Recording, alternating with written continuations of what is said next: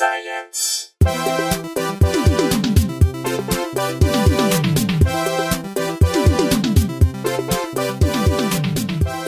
Hey everyone, welcome to Probably Science. We are in the backyard.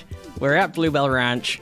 We are also being streamed on Facebook Live as we speak. Yeah, so if you're listening to this as the podcast, you can still go to our Facebook page and watch the uh, the tape of it. The Unless of we it. decide retrospectively that it's possible. It's very possible. this was a bad idea and we delete the whole thing. Anyway, uh, we're here. We're back in the. We're we're doing a few episodes back to back. So very little time has passed since you last heard our voice.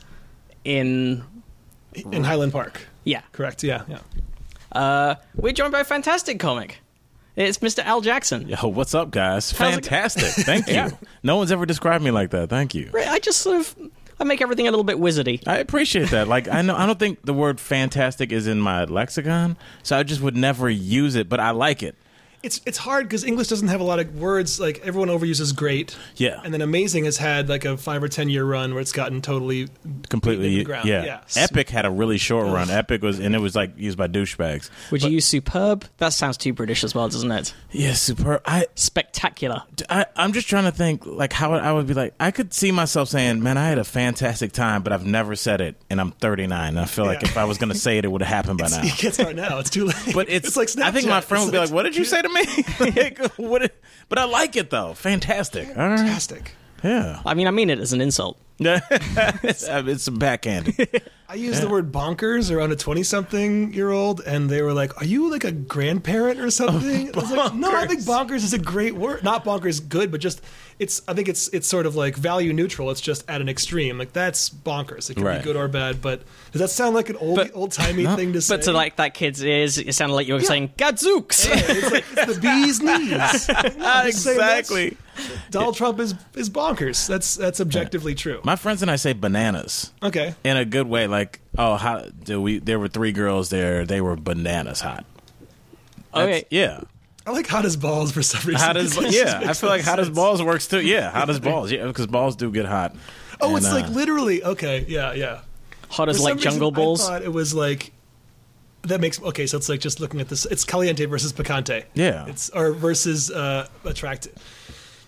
Forget it. The analogy falls apart. Yes. Okay. Now I get why hot as balls is is useful. I thought it was a joke because balls are the ugliest thing in the world, but it's like no, it's hot. Oh. The temperature hot. Well, think about where like- balls are located. it's warm and Right, dark right. down But. Then Literally again, not, isn't the uh, positioning of a ball like isn't the ball sack outside of the body specifically to keep the balls a couple of degrees hot. It's less hot. cooler than the body temperature? So technically, hot as balls would mean kind of hot still, but just a couple of notches down from as hot as a body can be. Ninety six degrees. Or something. Yeah. Yeah. Yeah, but it depends on like your underwear package situation, how tight you're keeping things. If you're Yeah. wearing boxer briefs or Didn't they experiment? I could be wrong about this, but didn't they experiment with a form of contraception that just involves underwear that keeps your balls much closer to your body, right, I- so it stays at a higher temperature? They did. well, yeah. that makes sense. That's why you can never get anybody pregnant in a hot tub, right? It's because it just jacks. Right, it, yeah, it yeah. Kills your, kills your well, also because you're semi-standing up, and when you're standing up, you can't get anyone Yeah. pregnant. Oh, that's true. Um, is that true? That is a fact. Yeah, When you guys are both standing up, yeah. You have to both be standing up, and then, then it, haven't like, gone to eighth pregnancy grade can't before? happen. standing up. I never heard that. Yeah, you heard it here first. And if anyone tries it and does get pregnant, then sue us. you, you can't you can't get pregnant the first time you have sex. Everyone knows that. Everyone That's knows that. Fact. no, or you know, if you just kind of wish it, hard to not if you're pure of heart. Yeah. Your body has your body has a way of shutting that whole thing down, as uh, some senator taught us. Yeah. Um, but yeah, I think because there is also, I believe there are people. This is very Reddit forum for like alternative contraception techniques. But I believe there is a method of contraception that involves dunking your balls in hot water for a specific amount of time every day. Because if your balls are on the regular above a certain temperature, then sperm doesn't grow. That just sounds like a horrific idea. It's Like it's almost like self-flagellation. Like I just I've been a naughty. That's like some BDSM. sounds like a practical joke. yeah. Go dip your balls and come back. That's something your dominatrix would make you do. Hang on, I'm, I'm looking this up. Balls in hot water, birth control. There we go. It auto completes. There's an article in The Stranger uh, headlined "My boyfriend boils his balls for me." Oh, Wow. but what if you're doing permanent damage? Does he want to have kids ever? Apparently, it doesn't. Apparently, it is reversible. But This article starts by saying for seven nights out of every month, my boyfriend soaks his balls in a bathtub of 118 degree water That's for 45 hot. minutes. That's bonkers hot. That is pretty hot. Um, this is 118 degrees Fahrenheit. I should point out. This isn't like steam. It's still liquid. it's not like above a tea kettle. That's- And what's the, what was the result? Can you skim it and see what the? I believe the result is it works. It does work. I'm trying to find. I think I don't know if there's been a peer-reviewed study on it, but there are a lot of yeah male contraception via testicular heating. There's a lot of discussions, but no specific scientific papers that I'm aware of. and that's where the problem lies. A lot of internet. I mean, we're all familiar with the stranger.com, but So, yeah, so his girlfriend, not to be too blunt about this, but she's like, "Yeah, go ahead, finish inside me. You just boiled your ball." Like, also, why not just like take extra steps and not? yeah. well, you could also do that. There's nothing wrong with more than one form of contraception at a time. Right, right. Speaking of which, and triple your chances. I was actually thinking about this right before we started recording because um, a listener just tweeted at us about about flossing and whether it's actually useful. I don't know if you saw that. I did not see that. Yeah, it's pretty interesting. Um, it, it turns out that flossing might not be useful if you don't do it correctly, and most people don't do it correctly. So it might not actually reduce the chances of of cavities or infection. Um, yeah, it was an article written by a dentist who was saying like, oh, I don't know if I should stop telling people this will actually do something because I can see it right here. Sent in by listener or by Twi- Briggs. yeah, BB Amok out on on the Twitter from Science Based Medicine, the website, which seems to be making a claim of legitimacy. It really does get the most, It's really- the biggest words they could find. yeah, that feels like a that feels like a s- website that's just called like uh, factual news story. dot com. But if it was bullshit, Important information truth. dot biz. Um, so this article says um, Well, I'll just skim to the part that that's significant. So the the takeaway is that flossing, when done by professionals, five days per week works. That means if everything goes just right, if you know what you're doing, e.g., you are a dental hygienist or dentist, you have good visualization of the teeth from outside the mouth, you're motivated and do the job regularly, you can in fact reduce cavities. Uh, that's the definition of effic- efficacy. If you don't do it five days per week, but just occasionally, there's no benefit in terms of lessening your chance of getting a cavity. And if you ask people to do it themselves, and they said in particular adolescents, they cannot achieve a good enough result because they can't technically do it right, they don't do it often enough, or some unknown reason. It sounds like it's, it's, it could almost be a fitness thing. Like if you change that and just made that like a personal trainer, like p- working out works if you're a personal trainer and you know how to do it and you do it five days a week. But if you're a regular person, you're fucked. It's like, well, what's the point? Yeah. Like only if you're a dental hygienist, well, that cuts out ninety nine point three percent of the But why are population. they trying, instead of saying it doesn't work, why don't they just say, well, we have to train people better so they all do it better? Here are the common mistakes people make when flossing, or Yeah. I, I don't think it's got to be that hard that you have to be a trained It- professional. It can't be that hard. how wrong are people going anyway? Like, are they That's I don't. Maybe it's they about going for the wrong bit? You know when you Right. go in and they go like one side and then the other. Have you noticed that when you get? Yeah, uh, I did know that's like a, a dental hygienist who did that thing of teaching me how to floss. Like you're meant to go right up into Is that code for something? Yeah, It- it's it's code for learning how to use dental floss to remove debris from between my teeth. Oh, code. Okay, yeah, code. Yeah. it's a euphemism. Um, but yeah, you're meant to go. What most most people just sort of get it between the teeth, but you're actually meant to get it between in the gap between your gums and the teeth like yeah, it on makes, both it, sides. makes, it makes a mm-hmm. Y as the gums. it- yeah, you should go to both. So between sides. between two teeth, you're meant to sort of go up twice, once on each side of the gum of the gum V. So if it's just that, then train people. But I mean, saying that it's might not, be the only thing. There might be another element to flossing that we're unaware of. Right. I don't know. I mean, it's one of the few good habits I've picked up as an adult in the last 10 years. Like, I make my bed every day and I floss now, which I didn't do 10 years ago. That's the only thing I can say Yeah. with certainty is more adult about me right now. You've stopped shitting out of cars. I stopped shitting out of cars. You, Remember? Uh, not buses, though. No, well, Yeah. that's yes, a bus. That's what. But I- it reminds me of, of reading about statistics for how effective condoms are, because those statistics take into account the fact that you sometimes don't use them. Like, well, th- then don't make that part of the statistic. I didn't even know they factored that in. Yeah, they're like condoms are only ninety percent effective because condom use as a strategy includes like a built-in once every ten times you don't use them. Like, well, then don't call that. They're not doing it correctly, so don't call that the statistic. Look at the people that actually do use them every time. because that's a different strategy. That's a ninety percent condom, ten percent. yeah, that's like saying sort of. All right, salad is like ninety percent good for you, assuming that one in ten salads you actually just eat mud. yeah, exactly. yeah, don't factor that Just in. take like a grav, like a handful of gravel from the street, Yeah. and eat it. And I actually think that people that never use condoms or rarely use condoms and people that always use them, I think that they are on two sides of the fence, and I don't think they're people that straddle that fence that much. I think a lot of my friends that use condoms have used them since we were in high school. A lot of my friends are like, hey, man, nothing's to happen. They've been like that since high school. And they have four kids now.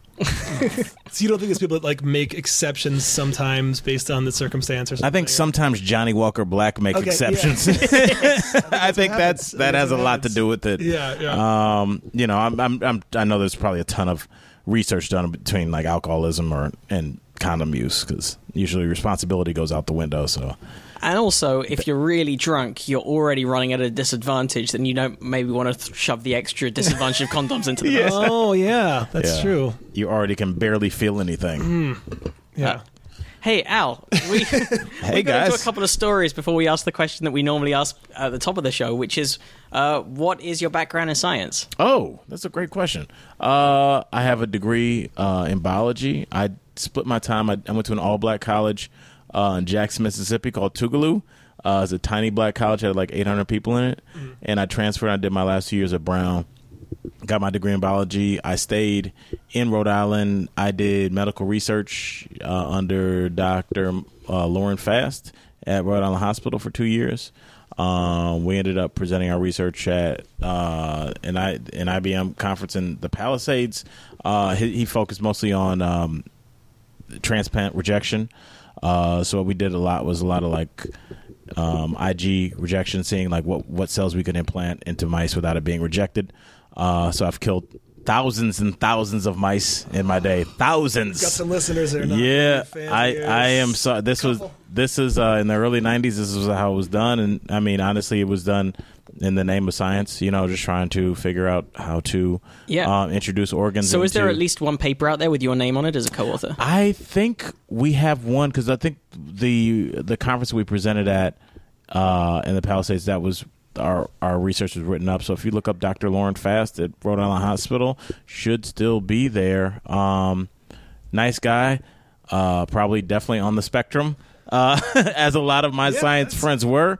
Um, I think that, and I think it's interesting as comics. I think a lot of comics that I meet are on the spectrum, and uh, I think it kind of works for this job and that job to be super focused on something. Every comic, I think, nearly all comics are kind of nerdy about something. Like, Yes. Even the ones who are kind of jock comics, who are like the kind of those nerd comics who talk about the comic books and stuff, and then you find out they know every starting lineup to every NFL team It's- yeah. for the last 50 years, or like they know who the sound engineer was on every Iron Maiden Right, right. album. Yeah. Like every like It's a great point. Yeah, Yeah, it's I mean, and especially like with the sports guys, it's like stat geeks. You're like you're still memorizing numbers and charts. It's just somebody's jump shot. It's super nerdy. It- Yeah. yeah. just because it's uh, real people playing a sport as opposed to characters fighting in space. You're still learning names and numbers. Right.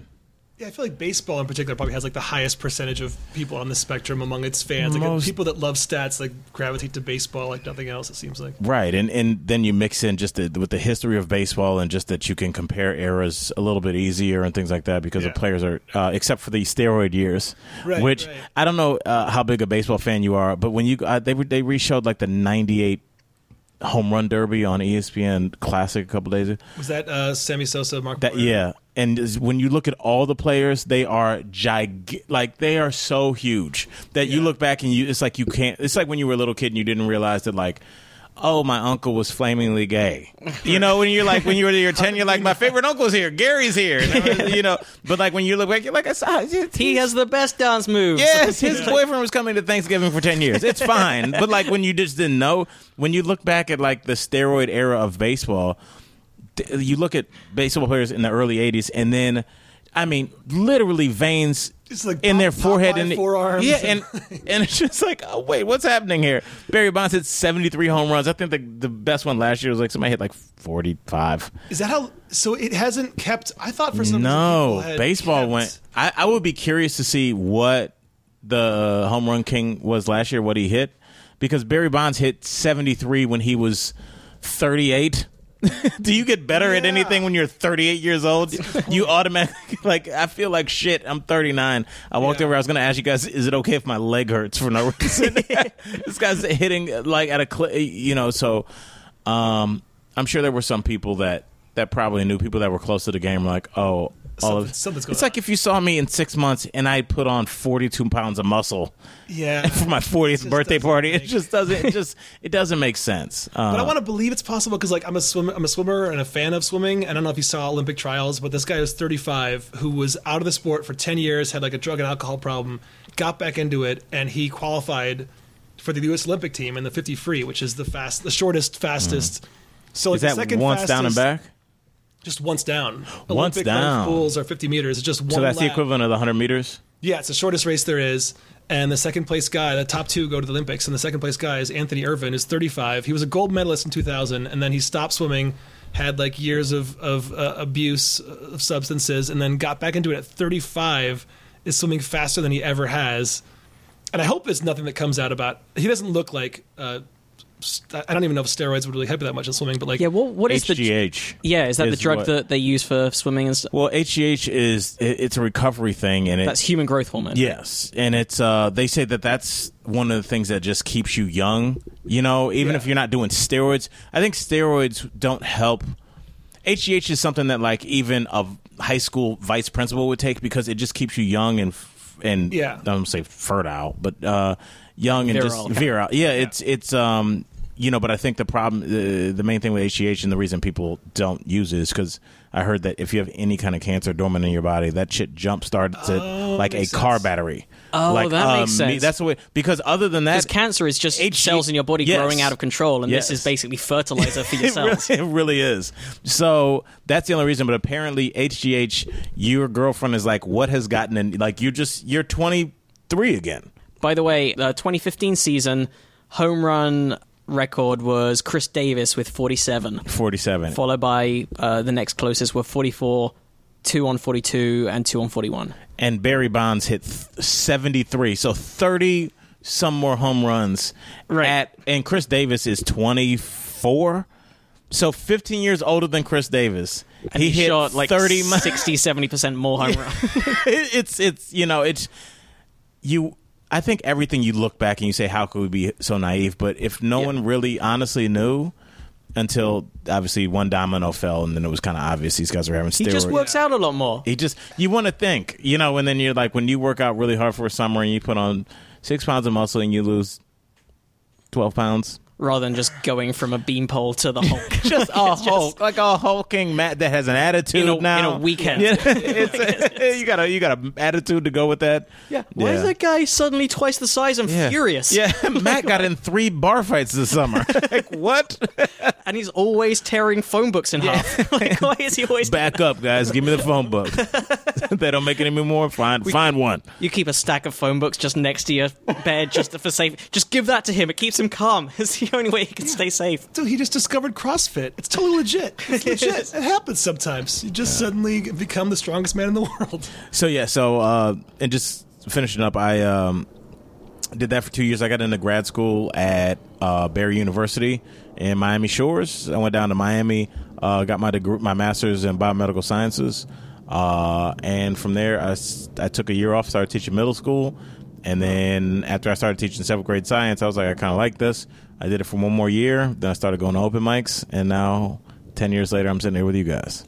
Nice. Yeah, but all my friends are doctors. My best friend's a surgeon. My all my ex girlfriends are doctors. Yes, everybody everybody finished the pre med path. Uh, How, how, how long was the overlap between the teaching and the comedy before you quit um, teaching? I taught for five years, and the first year I was just just a complete teacher, and then the second year I think I was kind of barely moonlighting as a you know just Yeah. going out to open mics, and then by year three I was really doing it. By year four I was. I think I was I had gone on like a mini tour with the tail at that point, and by year five I was a comic that happened to be doing something during the day. Like I was a full blown That's comic. a long time to keep the day job going. Yeah, well, I was just so scared, you know, to leave the day job, you know. But I did have my summers to really work, and this Yeah, is I back. guess that's a big advantage of having a day job as teaching. There's quite a few teachers who've become stand-ups. Right. And I always thought it was just because there's that sort of transferable skill. You're getting used to just being in front of a group of people. and Which helps, engaging definitely. Mm-hmm. but it hadn't even occurred to me until just now, having half a year where you're not doing your job, right to really go like just in a full and summer holiday. right, and you can really and you can really travel. And the, the thing is, that kept me in South Florida for as long as it did was this is back when the Miami Improv was still open, but I had three eight clubs within an hour of each other. You had the Miami Improv, the Fort Lauderdale Improv, and the West Palm Beach Improv, all within an hour. So I could work every weekend. Uh, you know, I, I would teach during the day, drive, go do a show, go feature for Bruce Bruce or whoever, Jon Lovitz or something, and drive back, teach Friday, and then go stay at the condo and work Friday night, Saturday night, Sunday night, and come back Monday exhausted. And it was almost like I'm. It almost had like a secret double life. Yeah. because I didn't tell anybody. You see all these young guys that like post their open oh, mics. Oh, God. I'm I like, am I so was lying happy- to my roommate about what I was doing at night because I didn't want anybody to come see me do. See, I tried to thing, yeah. I tried to keep it secret from every, like I couldn't just because my first gigs were student gigs, so all my college friends were there, and then I was gonna not tell. I w- like I wasn't planning to tell my parents for ages. Oh, me too, yeah, But yeah. then my first London like normal gig, my first non-student gig. One of my friends phoned my house phone because I just didn't even have a cell phone at that point. Uh-huh. They just phoned my home phone number. My mum picked up the phone and they went, "Do you know what time Matt's gig starts tonight?" That's how they. That's the I first time. that. Yeah, that's the first time they had That's any how idea. you were outed.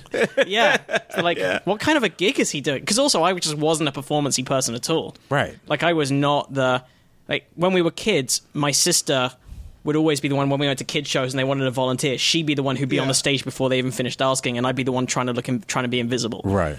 So they're like, "What? Like why? What gig? Like performance? Right. it's just um, I had to, I, I had to come out to my girlfriend about it. Like a, a year and a half into comedy, I was dating a girl, and we'd been dating for a couple months without me telling her either. And I just sat her down. I'm like, "Listen, there's there's something I got to tell you." And she was like, "So," I could see how worried she was. I was like, and once she, she heard what I had to say, she was so relieved it wasn't like an actually awful thing that she was like, "Oh, oh, that's oh, okay, that's great, yeah."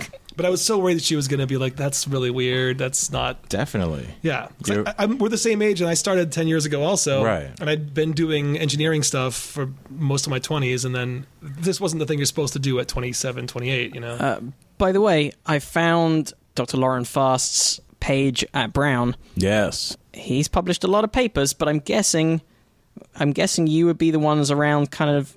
It'd be late nineties. Yeah, uh, nine, 99, two thousand.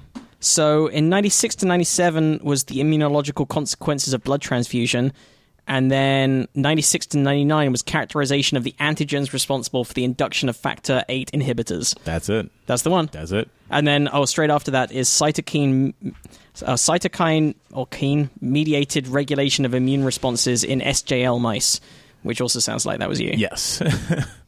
wow. Uh, this and like, like blast from the, ba- transfusion, the past. Like hearing you read that is just. It's almost like it was another person Yeah. that you're talking about, and it was such. It, it, it and I'm sure you have this too, where you know you're working in a lab, and you're around scientists and. This is your life, you know. I was going to the hospital because you know we were doing things around the clock. So See, I never got that far. I just did undergrad, yeah, and it was maths, so there wasn't like research at that point. That you just sort of yeah. learning stuff and then sitting exams. Wow. Yeah. See, mine was research and and just g- getting used to the hospital life. Like I parked in the in the employee lot and I ate it in in the hospital cafeteria and I had a key to the elevator and I would just go up there and you know you would you would run your tests you would you would um, you would print out your information and you you think about it and you just realize uh, it never crossed my mind for one second that I was a scientist considering I failed every science class in high school like f- straight up F So how did you end up Yeah. in the sciences if you failed all the because um classes? I am one of those people that when somebody tells me I can't do something, that just like really motivated me. And I was like, I was in a weird place in high school where I was almost like a nihilist, uh, like uh, what's it called? Like uh, uh, yeah, what was that Were movie? The Big goth? Lebowski. Were you? A, No, I didn't believe in anything. It was like I think if you're a goth, you believe in something. If you're a jock, you believe in something. If you're a kid that smokes weed behind the trash dumpster every night, that, You that still you believe in believe in fish. something. Yeah. Yeah. you believe in fish. You believe in Euro trance music, and I, I just. I, di- I didn't do anything. It wasn't. ba- I just brought home C's. I just kind of wanted to stay under the radar. I mean, Yeah. my sister was like a super wild human being, and my parents were like, like my sister was like one of those kids. you Older remember- sister? older sister was like uh, you remember like back in the day like on Jenny Jones. They would have like those teens, Yes, and they'd be like, they- yeah, they'd be like, I don't care. I smoke. I have sex. I drink beer. Like Y'all don't know me. Y'all don't know yeah. me. And then they would bring the drill sergeant out and yell at them. Like that was my sister. But I remember watching those shows. Like these kids ain't got nothing. My sister was wild. And so what I think that does to the other sibling is it make it makes you shrink because your parents are just so focused on caging a wild animal in the Yeah, house. Like yeah. my sister was a wild animal. A wild. It'd be like like having a raccoon running around your house right now. But it was my sister. You know, she's So what happened? Did she out. calm down? She calmed down now, but I mean, she should. I mean, if it wasn't for my mom, my sister would be dead for sure. You know, not even being morbid or anything. It's just the way. I mean, some people are rebellious, and she was later diagnosed with schizophrenia. You know, and once that's medicated, but if you don't have somebody in your corner, an advocate that goes, my mom would like go find my sister in the hood on like the middle of the night and just go get her. You know, just get in the fucking car. You know, so it's like when you have a sibling like that for most of your life, your whole job is just to try and not be a, more of a nuisance. And it's weird because looking back on it, because my mom traveled a lot for for work, I could have done whatever I wanted. Like my mom was gone maybe six days out of the week. Yeah. I could have thrown parties. Uh, we have a huge stock liquor cabinet. Never touched it in high school. Like I could have, I could have been like Van Wilder in high school, and I just never did. You know, because I was so worried about kind of keeping, at least having one kid that was. But at the same time, you didn't want to academically step above the parapet right, either. Right, and I, I just didn't give a shit. And then when I went to college, uh, my roommate in college, who's now now a doctor, and my other friend uh, Howard Ramsey, who's a professor at. Um, uh, at Washington University last I checked, and my other uh, suite mate Malcolm Woodland, who's a professor at Berkeley.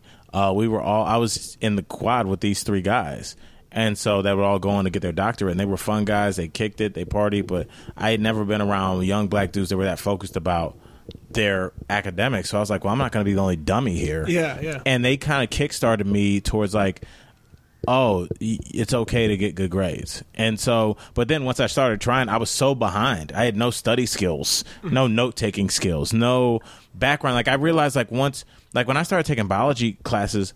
I had to teach myself like what a cell was because they're starting off with, of course, you know this. Yeah, yeah, you know the Yeah. Here where we're and- going, and. I'm like on, you know, I'm at the the the preface. Like, wait, hold up, what what is this? What you Well, know? that's the biggest problem with the science subjects. The thing that makes it trickiest if you get behind is it's all cumulative. Definitely. Same with math. You Yeah. know? Oh, If- too. Yeah. If you if you don't really understand long division, you're fucked. You know, or I'm t- whatever. Yeah. Yeah, yeah. I'm assuming you need to know that. Or Yeah, you cal- can't or do algebra, calculus if you can't- haven't done algebra. Right. Yeah. So that's what it is. Yeah, like history or something. Like it's conceivable you could miss a week and then just like that's something you don't know, but you move Right. on with the next week. And Yeah, yeah, uh, or in any of the art subjects. Obviously, there are basic skills that you need to learn, but you could flunk the whole Dickens class and still do well in the Shakespeare class. What a great right. point. What a great point. Yeah. Whereas, like, you know, if their their concepts and obviously Gen Chem and their math concepts and organic chem that you have to understand. You have to be able to, to do 3D spatial modeling in your head when you're talking about building molecules. Right. And you have to kind of be able to see that. And we used to have to have to draw that and explain angles and explain, you know, uh, chemical bonding and things like that. And if you if you Yeah, have and to for ex- inorganic chemistry, I seem to remember there was quite a lot of like logarithms and that kind yes, of thing. yes, Like definitely. pH calculations was all logarithmic. That's and, all it was. Just, oh God, just you're saying these things like oh my. just get this little because, shudder. Yeah, at least like with biology, things kind of made sense. Like when you when you learn about like the chambers of the heart and how things flow and how atria close behind it, so that so that there's no backflow and what happens if one of your flaps is mis misfiring, so that there is backflow and Yeah. how that causes heart murmurs and things like that. It, things kind of make sense, but when you're talking about things that you can't see, that you can't experience, uh, things like pH balance and calculating that, uh, when you have to teach that to yourself almost as the class is moving forward. Yeah, yeah. I was studying, and I'll I'll tell you, I hope this. Uh, I don't think this will sound racist, but this is what I used to do. I used to go to the medical library, and I would pick out an Asian student, and I would be like, "I'm not going to move until they move." That's how I taught myself how to. Stu- that's how I taught myself how to study for long periods, and they don't. They don't move, think dog. They don't move, man. It's it's it's insane. I remember I, I did it. That's how I taught myself to sit for long, long periods of time, like six to eight so hours. everything That's is, so it sounds funny. like everything I would that's just sit motivated you there. has been like a personal challenge. Yeah. It was actually inflicted on you or like self. I was just like, let me Yeah, see yeah. if I can do this, you know. And I always felt that no one expected anything of me. Then, and that's not a shot against my parents. I think my parents thought I was very bright and always filled me with confidence. But I don't. I never. When you meet people or you see movies and it's like there's a star high school quarterback and they're like, "You've got to do it for this family, this community." You're like, "What?" You know, I couldn't imagine. I'm sure that happens, but Yeah. I never had that. No one was like, "Al, you got to make it." you know what I'm saying? Yeah, like I never had that pressure. So you had to kind of fight against yourself. I kind of fought against myself, and I, um, I remember like looking at my roommate who's also pre med. He's now a big time doctor, but I used to be, I used to measure myself against him, and of course I could never compete. But when you, it's like being a sparring partner with the best boxer in the world. Like you're Yeah. just going to get better. And then I noticed myself, like I'd be like at study groups and people that I used to be way behind. I'd be like, I'm explaining this concept to them because I just, I just shut it down. I really didn't date my first two years of college. Um, I would, I would stay and I would hang out and I would teach myself.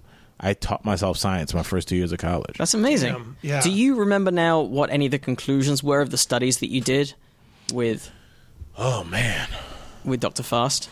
I know that our initial whatever we in, I I know that whatever we initial our initial thoughts were not correct. Now, what did we go in there with? We were saying that we were basically trying to transfer damn it.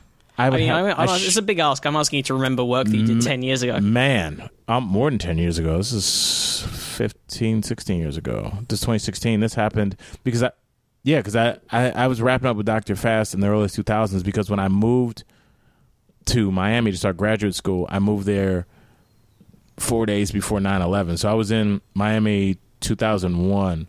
So that means I just left the program in 2001. So it's about 15 years ago.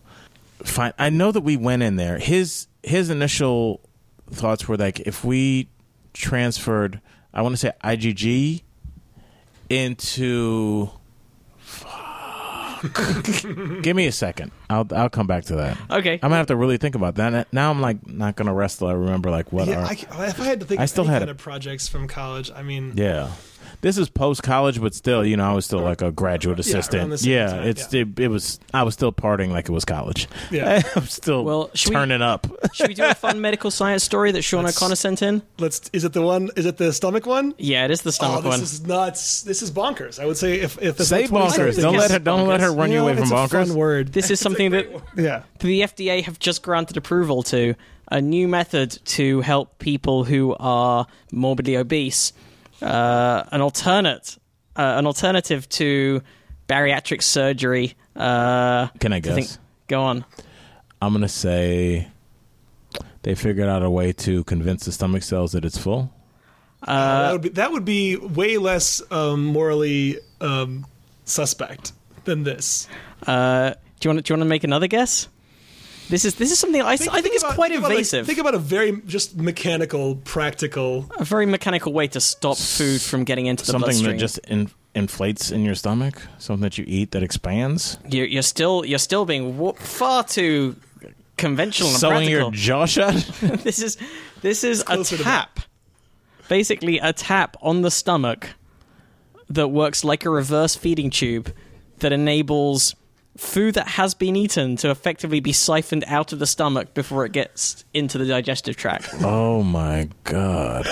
Yeah, you've just got uh, a hole in your stomach, and you've got a valve you can open up, and the food you ate, you can just dump it right in the. toilet. Ladies, excuse me, we're gonna fuck as soon as I dump my stomach contents. Do you have a bathroom? Where are you going? Yeah, that's uh that's it's just straight up bulimia. It's just uh, it's just mechanical bulimia. it's it's, doctor assisted bulimia. Yeah. Yeah. And I, I think if you look not to get too too deep in anything, but I, I think if we look at the prescription pill problem that we have, that was doctors assisting people in getting high. Yeah, And that's why we have such a problem now. It's like a guy in a lab coat was giving you cute, what I call white people suburb heroin. yeah. You don't have to go down to downtown and do it with a bunch of Puerto Ricans. You could do it at home. You're high, Just like take a heroin nice addict little is. med- nice little pill. right. and they got all None these of that messy needle. they got all these guys hooked on these drugs and then they fucking left and uh, i look at like I, I ruptured my achilles tendon um, about 10 years ago and they gave me oxycontin this is before any there was any there, there had been no fallout no celebrities had died yet and i remember the first time i took it i was just like oh because I had never no one was taking pills, and I took a pill just because when you come out of because it's a, it's a it's an outpatient surgery, and when the anesthesia wears off, your foot is just I mean the pain is just Yeah. I mean somebody had a knife in your I got given morphine after a wisdom tooth operation, which Mor- is straight up morphine. straight up morphine. yeah, you can get it. Uh, But I don't really remember because it was when I was coming out of anesthetic, so I don't really know what was the morphine and what was the remnants of the anesthesia. Right. Yeah. But was it just a was it a sedative or an actual? Because usually for wisdom teeth, they don't actually knock you out fully, right? they It's did. like a- they fully knocked me out. I think. I think it's because the nerve was twisted around my Oh. Jesus around Yeah. my teeth, so they just knocked me out fully, and I just did the whole thing while I was asleep. yeah. Because I thought I was knocked out, but then, or I mean, I, I don't remember anything, so I was like, oh, that's I I was under general anesthesia. Like, no, it was just a sedative, but it has like a, um, you know, uh, an amnesiac effect also. So Well, it the one- seemed like I was. I was definitely fully out for this, yeah. but the one thing I do know is that because I've talked to a friend of mine who's an anaesthetist, and I said, "Yeah, she like they made me like." They asked me a question and I started answering, and before I even got halfway through the first sentence, I was asleep. And she told me, like, no, you won't. Like, you would have talked to them for quite a while. You just only remember the first half of the one Right, sentence. right, right. Which means I have no idea what I told. Like, anesthetic doctors and nurses must hear so much shit from patients. Is Can there you a imagine? podcast? I'm of- cheating on my wife. Like, Yeah. just like they hear everything. like yeah just confess because I, I feel like i would probably have just told them anything at that point like anything they asked me i would just keep blah blah blah because i had no filter and no idea Someone's got to have a podcast where they do that anonymously, right? That would be. I would listen to that. that would every be great week. or a blog yeah because if it's Yeah. all fully anonymized like no personal details that would be a great i know we've got medical listeners to Yeah. the show start a blog where you just write down stuff that patients said when they were going under general anesthetic strip away any like like all details that could any way connect anyone to a Right. real person, but oh, that'd be awesome. I've always wanted Yeah. to read a book written by a hotel maid Oh God. because They've they must the see like in Vegas. Yeah. yeah, or a night manager. Yeah, a hotel. every time. First of all, you're, if you, I think if you work at a hotel, especially like a party hotel that either is like really nice oh, and made for partying, like the Palms, or like a motel where people check in and blow their head off. Like you, who finds them first? The maid walks in, she finds people probably tied up. Oh yeah, She finds people dead. She every kind of everyone's stain. fucking. Every kind of stain. Yeah. Every kind of stain, you know, you're just people that had a nervous breakdown in the room and threw the TV through the window and took a shit in the sink. Yeah. Like they've seen everything. You know, it's it's got to be kind of. I don't know how they oh. don't like have hazard pay built into that or something. Like if you see, do you get a couple days off if you walk in on a body? Like they should give you something like that. I Some think that happens bonus. more than anything. I mean, just not even even if it's not suicide, just how many business, how many stressed out businessmen have a stroke in the fucking Right. Marriott townhill Yeah. suites? Yeah. You know, like who's gonna find you? Like, Well, isn't that that's the justification some hotels give for not letting you leave the do not disturb sign on your door for Is that three days. They check. Yeah, like I've been in hotels before where because if I'm in a hotel for a run of gigs, like say Thursday through Sunday, the first thing I do is put the do not disturb sign on the door, and I leave it there the whole time because like I don't need someone to make my bed See, on I a do. Friday. mo- You do? Yeah, I need my. You were talking about making it. I need to. It does But I feel can good to come back. I had to a come back to bed, the room like after the, the the last show, and your bed's made, and you get there like eleven, not eleven, maybe Ah, it twelve. doesn't 12. bother me. You just get back in this Because I also just I, I leave all my stuff out. Like I'll leave my computer and I just you know I might come home if it's a cash gig and just chuck the money I got for that gig on the table. And I don't want like it's not even the maid that I don't trust. It's the fact that they leave the door. Like how many times have you been? Oh yeah, yeah. How many times have you come back to your hotel room and the door's open because the maid's in there and you just walk in and just go oh hey and you just go into that room. They don't check your key to see if They don't. They don't. there? Yeah. So like. It would be so easy while they're cleaning just to walk into that about room, because I do that all the time. I go walk like, in. "Oh, hey, I'll be back in a second. I'm just grabbing something." Take the laptop off the table and then Uh, do- do- we have leave to, again. We, we have to delete this. You've said too much. I've said too much. You've said too much. So the manufacturers of this stomach product, Aspire Bariatrics, claim that it is an effective way for users to lose weight, with a trial of 171 people showing that those who use the device in tandem with counseling lost 14% of their body weight over one year, while those who just had counseling only lost 5%. They do warn, however, that users need to chew their food more thoroughly and slowly in order to avoid blocking the tube. Oh, God. Needless to say, there have been some criticism. Uh, the main one is that the device simply treats the symptoms and not the cause, doing little to stop the overeating that is leading to the obesity in the first place. And if you click through to that, you'll see that some people were saying, uh, or one of the articles I read about this said that um, the chewing part is actually really useful because it slows you down. Right. So you'll get full anyway. So uh, you could also just start with just teaching people, like, hey, how about as a rule, just make an arbitrary high number of chews you have to. But that is the yeah, that's the the problem with any of these sort of stomach stapling or bariatric surgeries is like people I know who've had them learn how to work around them. if you want Do to work they? around it, because you can stretch Yeah. it back out again. It's a, it's an yeah, elastic. or you just I, I know someone who had the the operation, but they didn't treat the underlying addiction to food, which is why he mm-hmm. was overweight. right. And it worked initially. He got like three months of notable weight loss. yeah. and then he just started to learn that you can have 10 small meals a day rather than three big meals which is what he used to do Wow. and But you also, can, even Just a day of staple it, grazing. it yeah can still stretch out. The thing that you've made small can be stretched out again. totally So so they work they you learn to work around it as as any addict does if you're not treating the cause of an addiction Right. And people that I remember my one of my first jobs uh, when I moved to Miami um, for grad school, I worked at this apartment complex that was lit I wish I don't think people that are young now mm-hmm. understand how deregulated things were. This was like a, an apartment complex that really would have been like Mike Epps would have starred in it.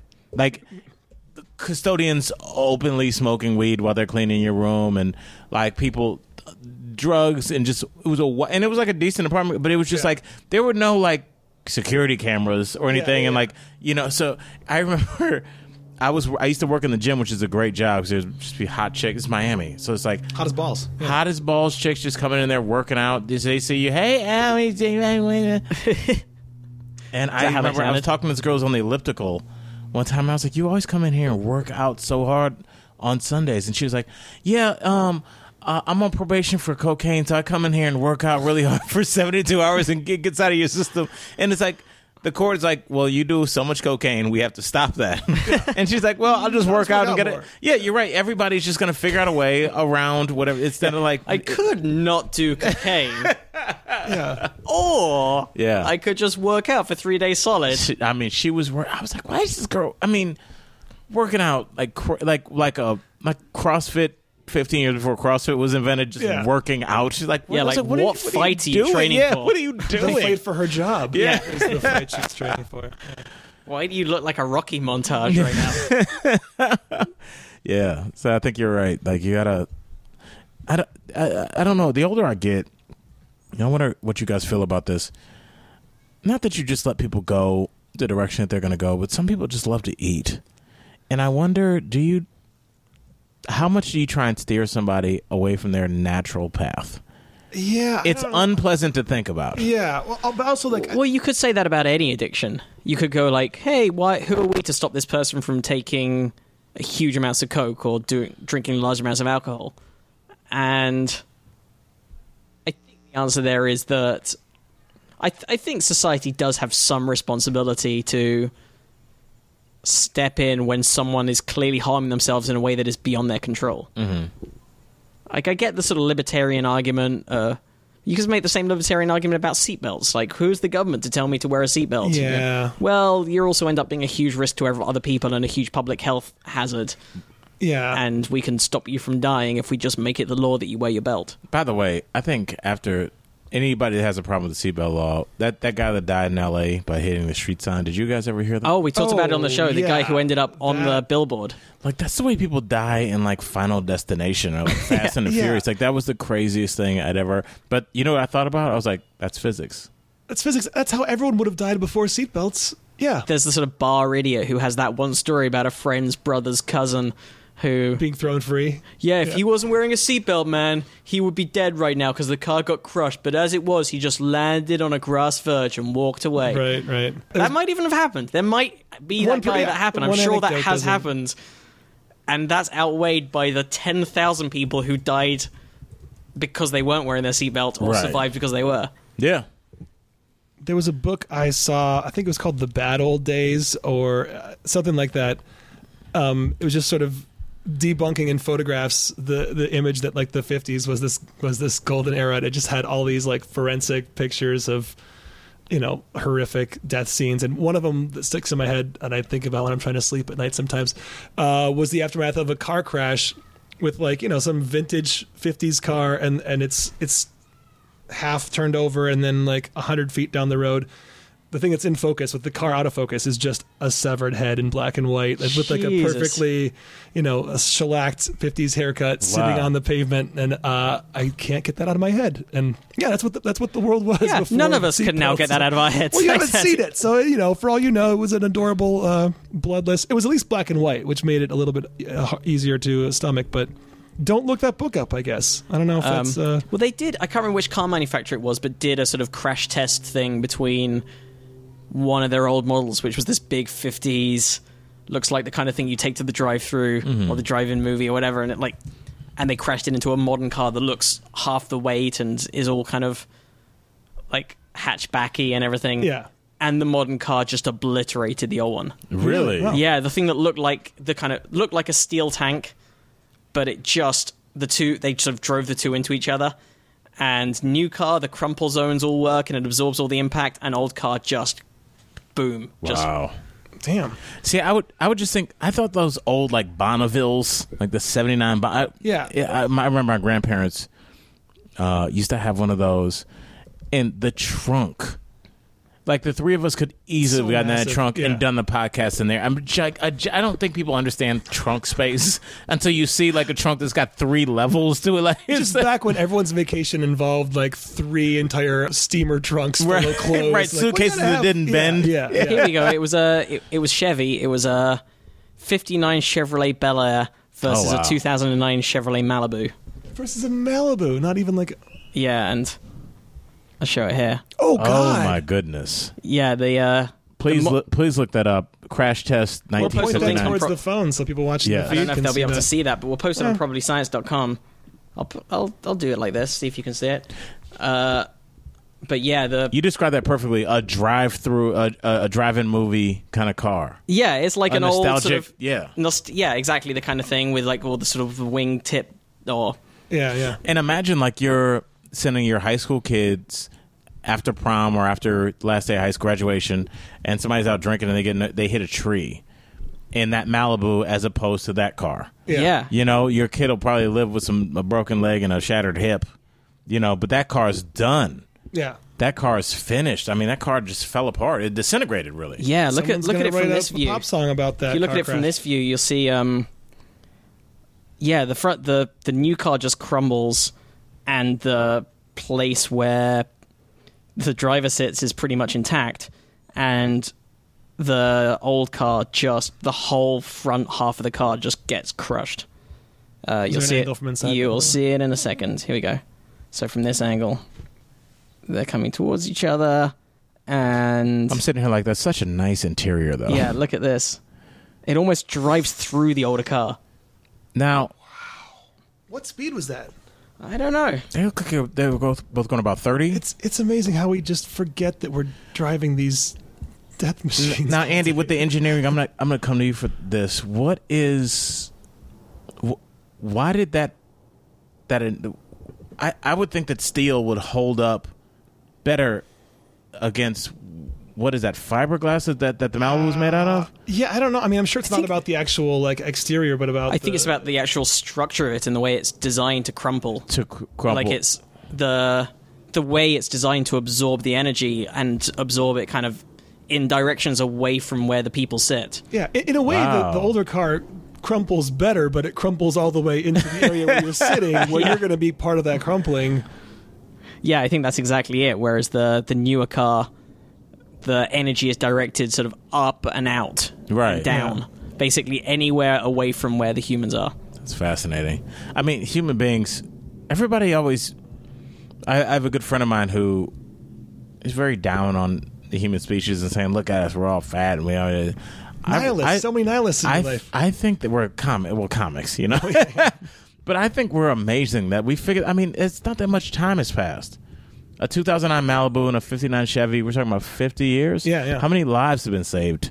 Yeah. And that's not even a top of the line X5, you know, or a Porsche Cayenne or something. I mean, that's a that's an affordable car. Yeah. That a, a, a person that works can buy, and your family's infinitely safer yeah. because of it. That's that's kind of dope. we do live in a better world in a lot of ways, but it's the problem is that like all the things that that have gone down the last week or so, even if things might be getting better in general, we also have a better ability to document the things that aren't going well Right. and share those quickly. So it's hard not to see those and think everything's worse than it's ever been. And Right, and I don't. I don't think. I. I, I kind of. I agree with you in that. I don't. I think the world's always been like this. Yeah. I think there's atrocities happening. Yeah, yeah. Uh, in the Congo as we speak.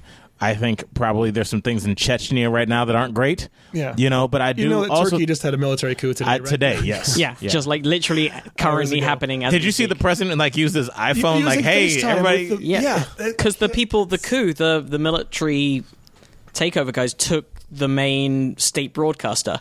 Like that was one of the places that they occupied. It's Yeah, so the the president of the country is FaceTiming the news. What would be the equivalent of that? Like if the new if, if like who from the army would go take over the White House, and then what go take over Fox, and say I'm General so and so, we're in control now. Yeah, I don't know if that could even happen. Like you're Our right. country's It's too big geographically, uh, even for it to happen. I feel like, but maybe I don't know. Maybe I'm uh, d- delusional about. It. I mean, that. there are people who live in the woods of Wyoming who think that they are in a position to be able to do that one day.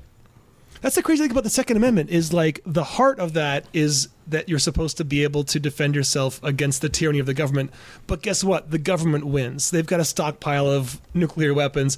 There's no number of semi-automatic rifles you can have that's gonna. So yeah, if the spirit your, of that your gun amendment is not going to do much against an F-15. Yeah, it's almost like enough to throw the whole thing out based on that because there's no way it can even have the original intended effect of you Right. being actually able to defend yourself. It's well, impossible. I think that the people that are doomsday preppers and people that are in militias and people that, that stockpile weapons, they, I think that it's people that feel like I'm a piece of shit now, but one day when it all goes down, when the event happens, you're gonna need me. I'm gonna be a valuable person, and that gives you a reason to li- like the people that subscribe to uh not guns and ammo, but like what's what uh what's the one with the the, with the like a mercenary kind of Oh, yeah, magazine. S- a Soldier of Fortune. Soldier of Is that Fortune, like that kind of stuff. It's people that think that there's going to be an event, and it's like, oh, you think I'm a, uh, you think that just because I work in the woods in Wyoming, like, Yeah. I don't, I don't count in this country. Wait till there's no water. Like those people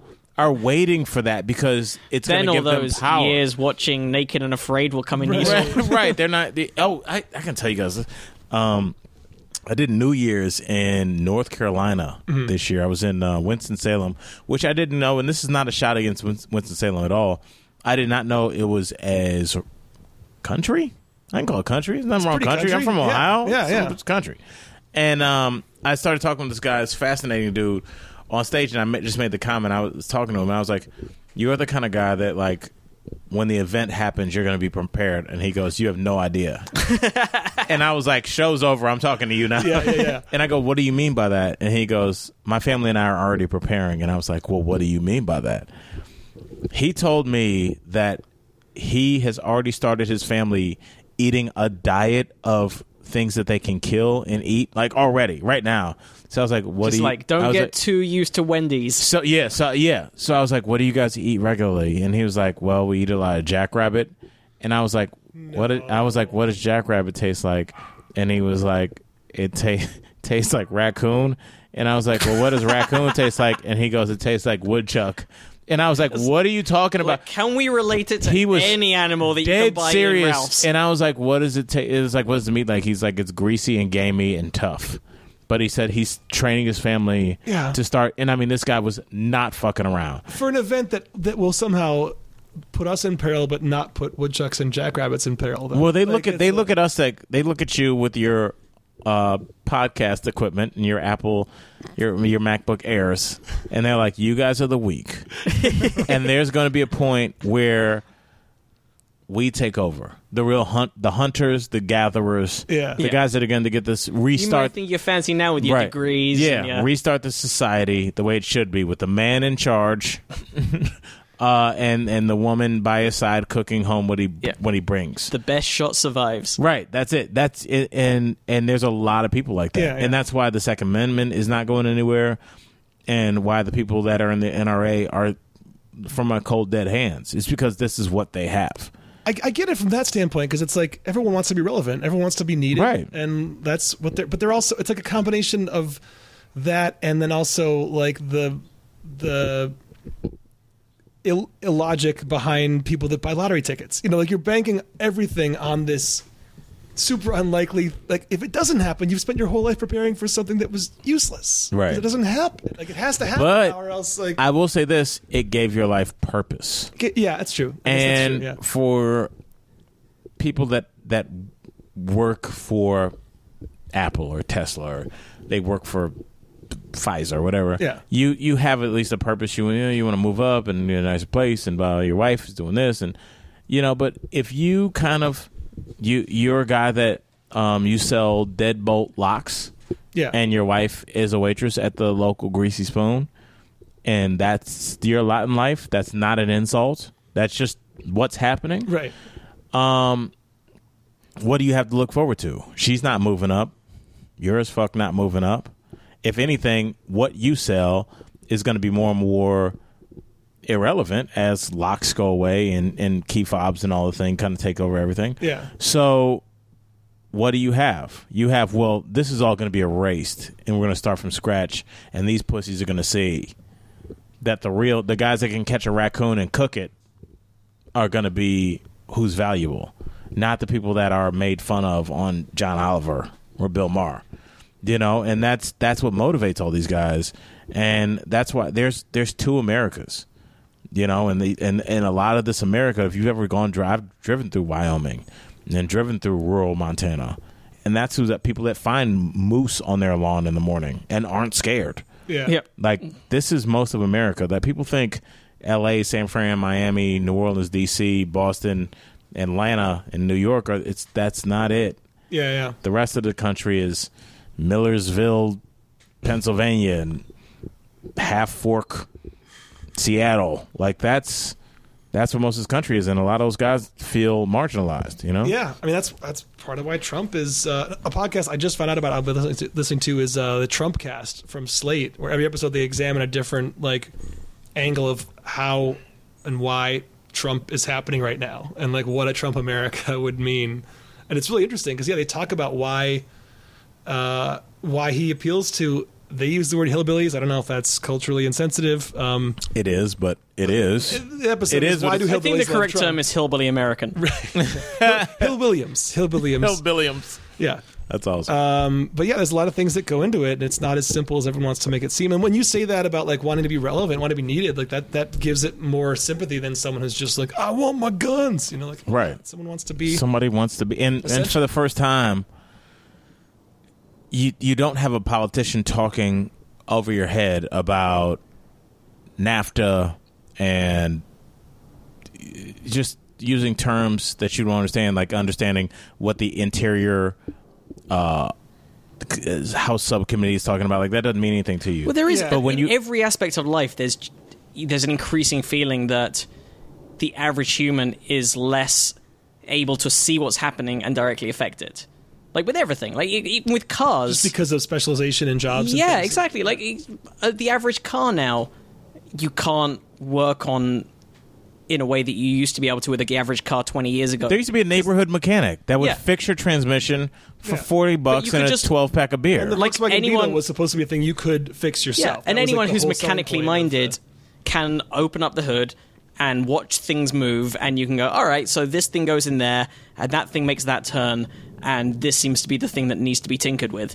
But now it goes like this goes to here, this goes to here, this goes into a computer that is programmed at a central factory and needs to be reset by uh, Yeah. another computer.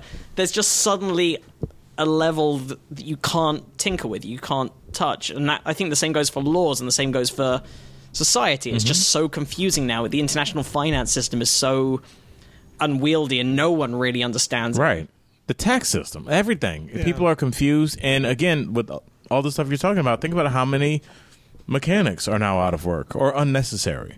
How many people that because of YouTube, you never think about like what YouTube does. If your disposal in your kitchen breaks, you can go to YouTube, type in the num the the model number, and there's a guy Yeah, yeah. that shows you how to fix your disposal Yep. step by step. I fixed my car though. Yeah, as opposed to calling a guy. That used to be a guy that would come out and charge you. He'd fucking look at your wife's tits too long, and he'd charge you money for that. And now you just do it, and you don't even tell anybody about it. You know, Yeah. that's what- And I do still tell everybody about it. Like if Yeah. I manage to fix something by watching a YouTube video, he's like tweeting that's out. my story for the week. that's like everywhere I go.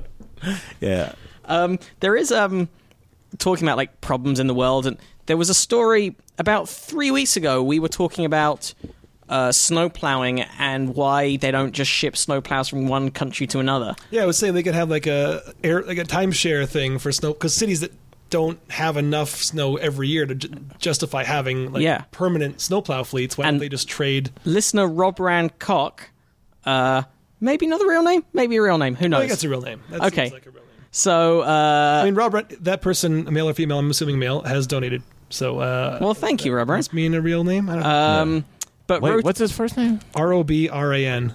Rob Rand.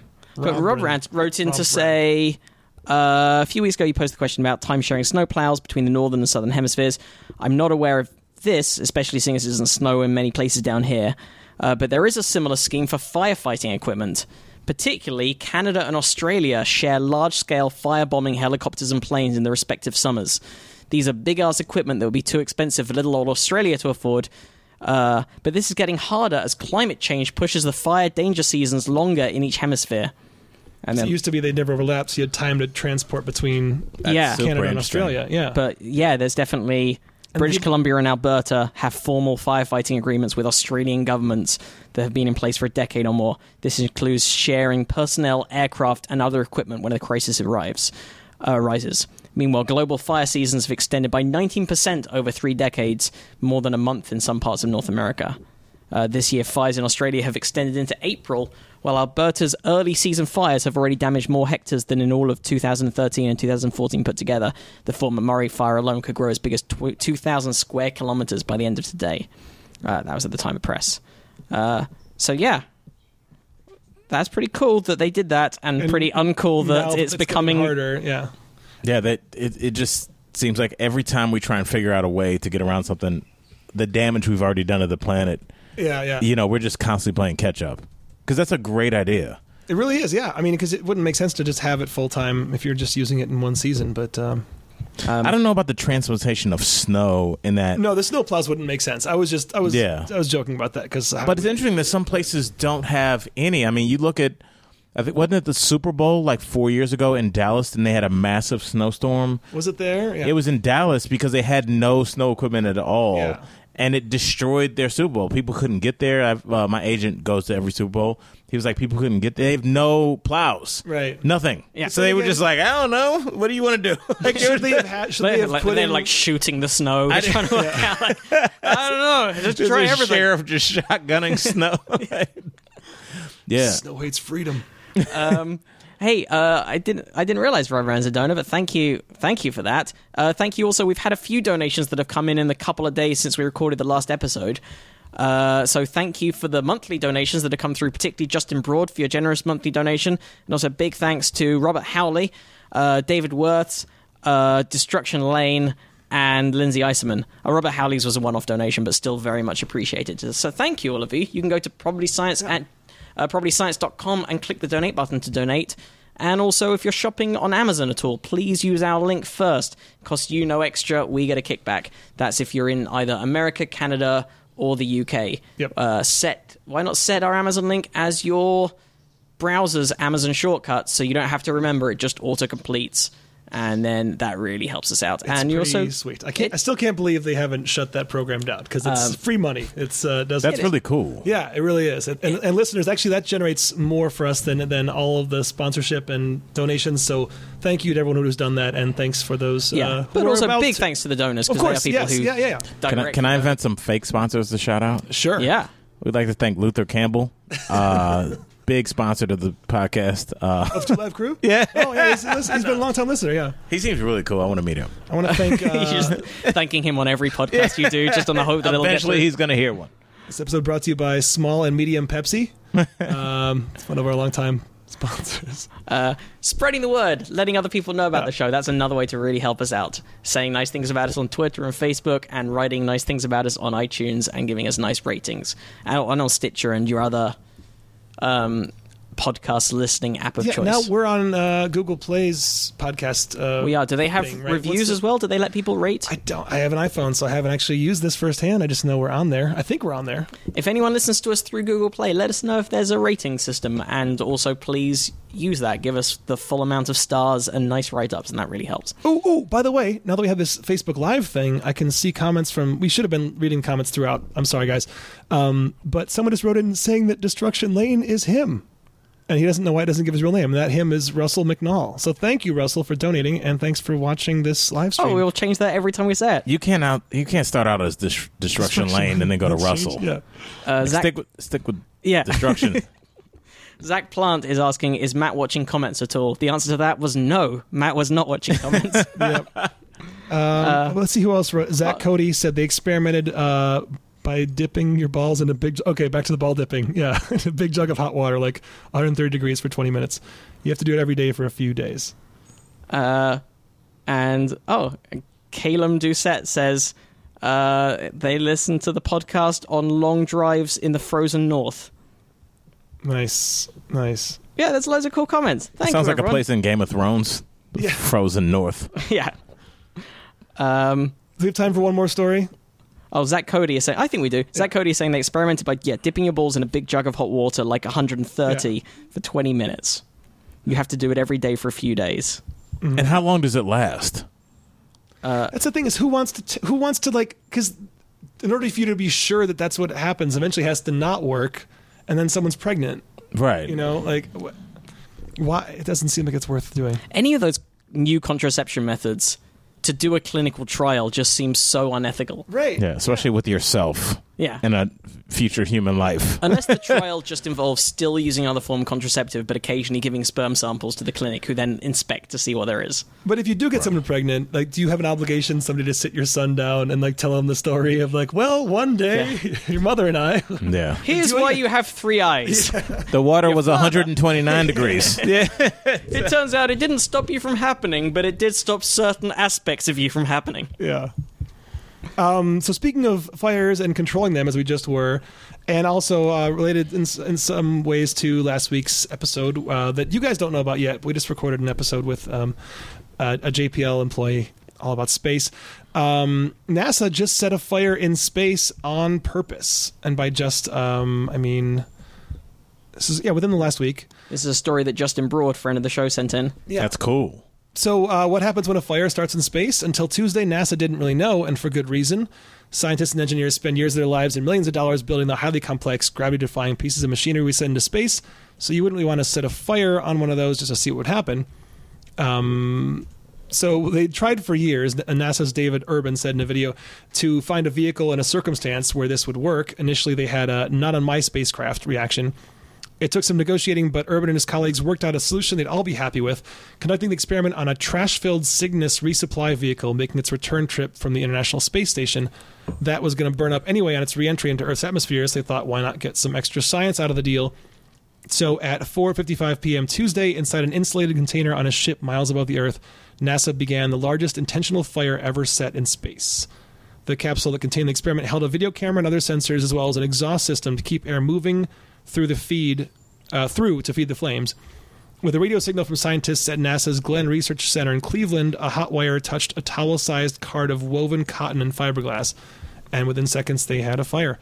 Uh, J- Gary Ruff, project manager of the experiment, dubbed Saffire-I, a portmanteau of safe and fire.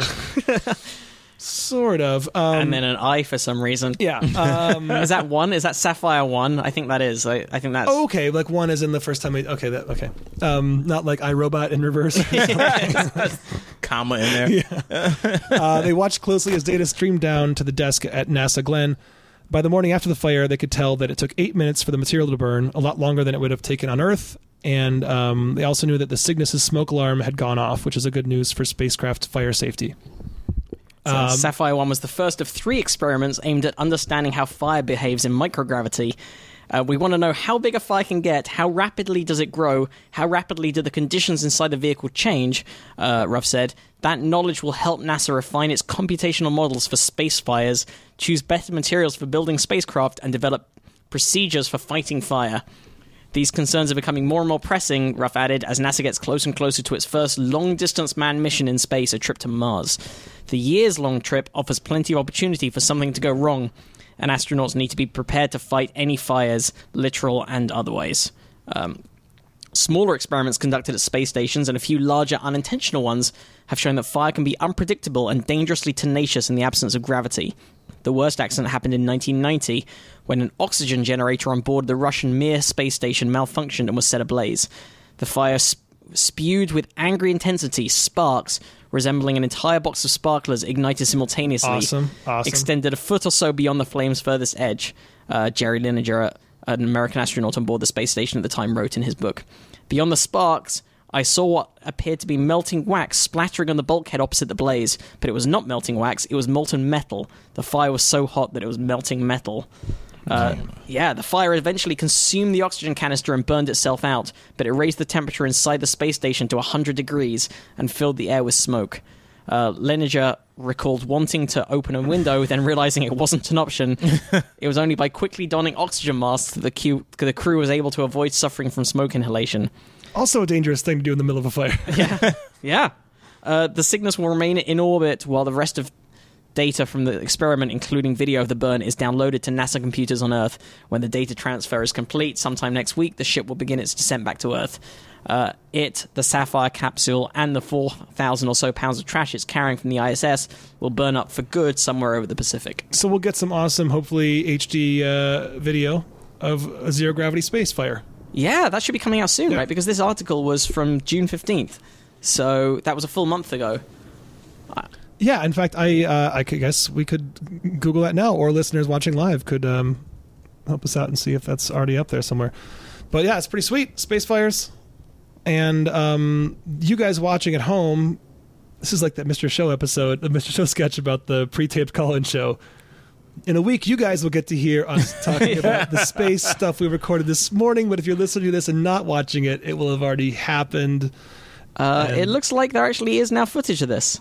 Oh, All sweet. right. Okay, so when this goes up, we'll link in the show notes to the video of the space fire. Yeah, I believe so. I'm just it's just slowly loading up now. NASA's website surprisingly slow.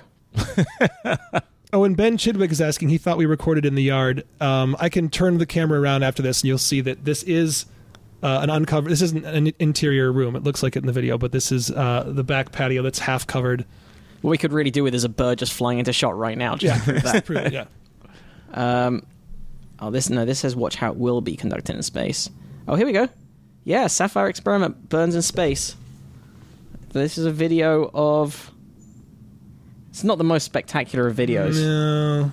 It just looks like some blue, some sort of greeny blue light. That looks like it'd be playing behind like a trance DJ. Yeah, yeah. it really does. This It's like really cool visuals, man. Yeah. I'm not even sure what angle we're looking at. Oh, that was it. Okay. That was it. That was a very unexciting video. Yep. You could have told somebody that was anything, they would have believed it. Yeah. Um, yeah, that was bullshit. But it's a cool experiment. we won't be linking to that video. If you really want the video, check it out. You guys can Google stuff. I'm excited about the trip to Mars. How cool is that going to be? It's gonna be great. It's gonna be great. In Yeah. our lifetimes.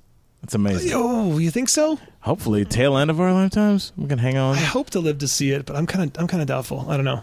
You don't think in about like another 40 years? I don't know if I'm going to make it. Well, it. I guess who knows how long? Yeah, do we have 40 years? Um, Should, on average. I One know- of us should last both at least of my 40 years. grandfathers Yeah. died at 60. I don't know. Yeah. Yeah. Um, hopefully, yeah.